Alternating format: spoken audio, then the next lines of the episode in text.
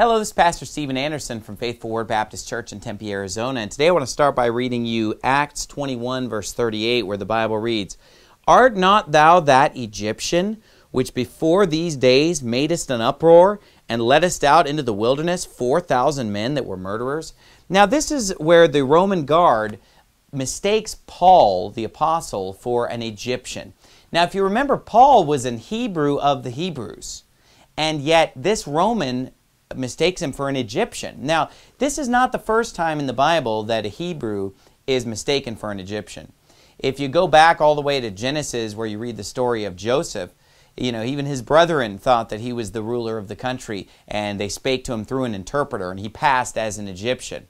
Well, listen to this from Genesis 41, verse 45.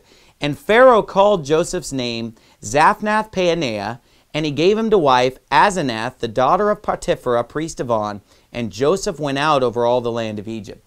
So, according to that verse, Joseph took a wife of Egypt. His wife was Egyptian.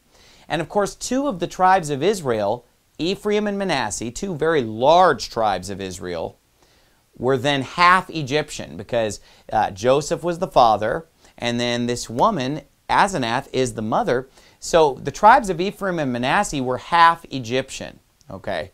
Uh, Joseph passes for an Egyptian. Uh, 400 years later, Moses is mistaken for an Egyptian when he delivers Zipporah and the girls uh, from the shepherds at the well, and they say an Egyptian came and delivered us. And uh, then we see the Apostle Paul mistaken for an Egyptian in the book of Acts. So, all throughout the history of the children of Israel, from the time of Joseph to Moses, even to the Apostle Paul, we see that uh, the Hebrews are being mistaken for Egyptians. They, they live close together, they look similar, apparently, uh, when you read all these Bible stories. Not only that, but if you look at the tribe of Judah, Judah had three sons with his Canaanitish wife, Ur, Onan, and Shelah. Well, Ur and Onan, of course, were killed, but Shelah had all kinds of descendants that made up a big part of the tribe of Judah. Uh, that wife was a Canaanite, so half of the tribe of, of Judah was, was Canaanitish. Okay? Now, uh, the other two sons of Judah, which were Pharez and Zerah, they were the, the sons of Tamar. We don't really know if Tamar was a Canaanite or not. She probably was, but even if she wasn't, still all the descendants of Shelah, which made up a huge part of the tribe of Judah, were half Canaanite. Why do I bring this up today? Because of the fact that today we have all these uh, really white people that are just blonde haired, blue eyed people saying, hey, we're Jews and we're descended from Abraham, Isaac, and Jacob. And all of these Hollywood actors that are Jews, they're pretty much just Caucasian, European looking white people.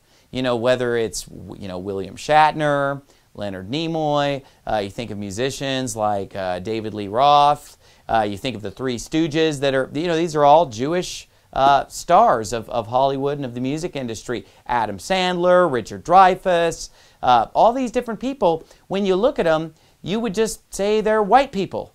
And it's, it's bizarre that people say uh, that they're a, a, white supremacist, you know, these, these stupid people that are part of the KKK or whatever. And they say, oh, we're white supremacists, but, but we hate Jews. Well, newsflash, Jews today are white people. If you look at them, they're as white as, as I am or as you are. So uh, the white supremacists are obviously being a fool when they think that uh, somehow they're a different race than the uh, Jewish people of today. But let me say this if we study our Bible, it appears that the Israelites resembled the Egyptians. Okay, and why is that significant? Because there's all kinds of Egyptian artwork that has been preserved unto this day. We can actually look at Egyptian artwork from thousands of years ago and get an idea of what Egyptian people looked like back then. And if you do that, you will see that they are brown people. Now, they're not black. They don't look like they're from Ethiopia or, or like an African person would today of sub Saharan Africa. But they're not white either. They're brown people. And so it stands to reason that the Hebrews of biblical times were probably brown people since they're Middle Eastern people, since they are not uh, of European Caucasian stock. But of course, today's so called Ashkenazi Jews aren't really primarily descended from Abraham, Isaac, and Jacob. They're, they're primarily of Ashkenaz. They're primarily of European stock, and so that explains why they're so white. Um, they're, they're just white Europeans, is what they are, uh, by and large. They have a little bit of Middle Eastern blood mixed in, but hey, so, so do all of us. Nobody is any uh, pure nationality in 2014. We've all been and mingled and mixed. And, and look, race doesn't matter. The Bible says all nations are of one blood and you know red and yellow black and white they're precious in his sight. All that matters is whether we believe on the lord jesus christ. Doesn't matter what color our skin is or our hair is or our eyes. It's meaningless in the sight of god. God's not a respecter of persons. It's meaningless in my sight. You say well pastor anderson if it's meaningless why bring it up? Well i'm just bringing it up for the people who think it matters. Because there are people out there who think that somehow being a jew makes you special or makes you one of God's chosen people. And when you ask them why in the world the Jews would be special, they say, well, it's because of the Father's sake. It's because they descend from Abraham, Isaac, and Jacob. I'm just pointing out to you that today's so called Jews don't really even descend heavily from Abraham, Isaac, and Jacob. Most of their blood is European blood. That's why they're so white. Uh, I'm sure they have a little bit of Middle Eastern uh, Abraham, Isaac, and Jacob blood mixed in, but they're primarily Europeans. And if that's their only claim to fame, uh, that they're descended from Abraham, Isaac, and Jacob, then they are nothing.